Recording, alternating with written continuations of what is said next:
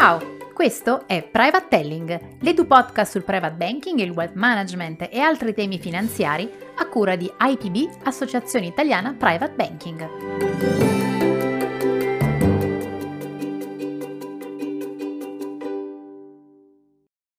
Nella scorsa puntata abbiamo parlato in generale del private banking. Per iniziare oggi ad entrare un po' più nel dettaglio, quali sono i numeri del private banking in Italia? Per farlo parleremo anche di IPB, l'associazione che rappresenta l'intera industria del private banking, con tutti gli operatori che ne fanno parte. I principali associati di IPB sono banche e reti di consulenza, società di risparmio gestito, studi legali e professionali e società di consulenza. Siamo nati nel 2004 per dar vita a un network interdisciplinare con l'obiettivo di condividere esperienze e competenze per lo sviluppo e l'affermazione di una solida cultura del private banking.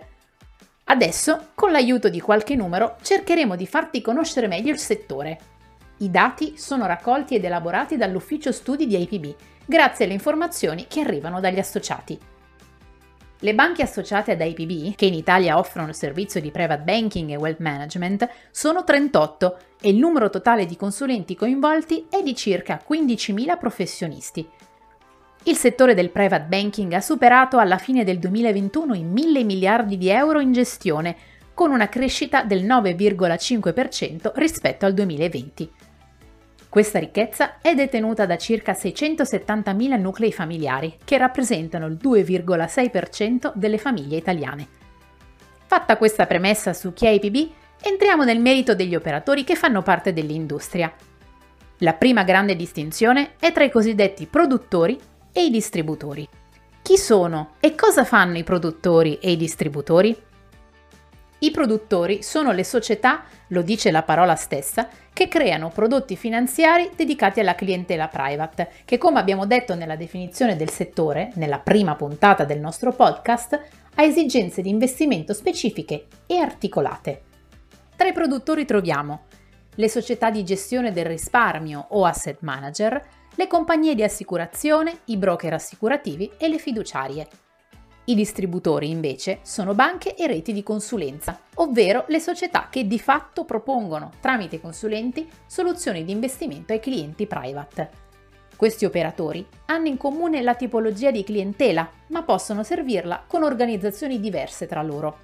Infatti possiamo trovare banche commerciali o reti di consulenti che hanno deciso di integrare nell'organizzazione esistente una divisione dedicata al private banking e banche che hanno deciso di dar vita a una private bank autonoma, cioè una banca specializzata. Nelle banche operano i consulenti private.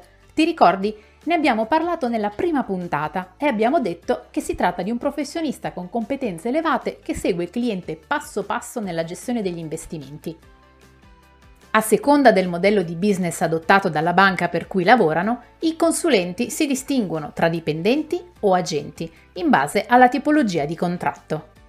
Entreremo comunque nel dettaglio di tutte queste attività nelle prossime puntate. Ci sono poi società che svolgono un'attività complementare di supporto e sviluppo al private banking. In questa categoria rientrano gli studi professionali, avvocati, commercialisti e fiscalisti, che offrono alle banche le loro competenze nell'individuare le soluzioni più adatte, ovviamente in ambito fiscale e legale, per il patrimonio dei clienti e per il passaggio del patrimonio tra le generazioni, Infine ci sono poi le società che forniscono alle banche analisi di settore o servizi di consulenza collaterali.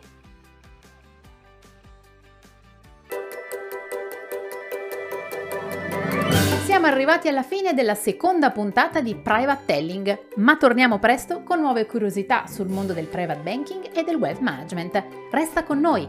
Ciao!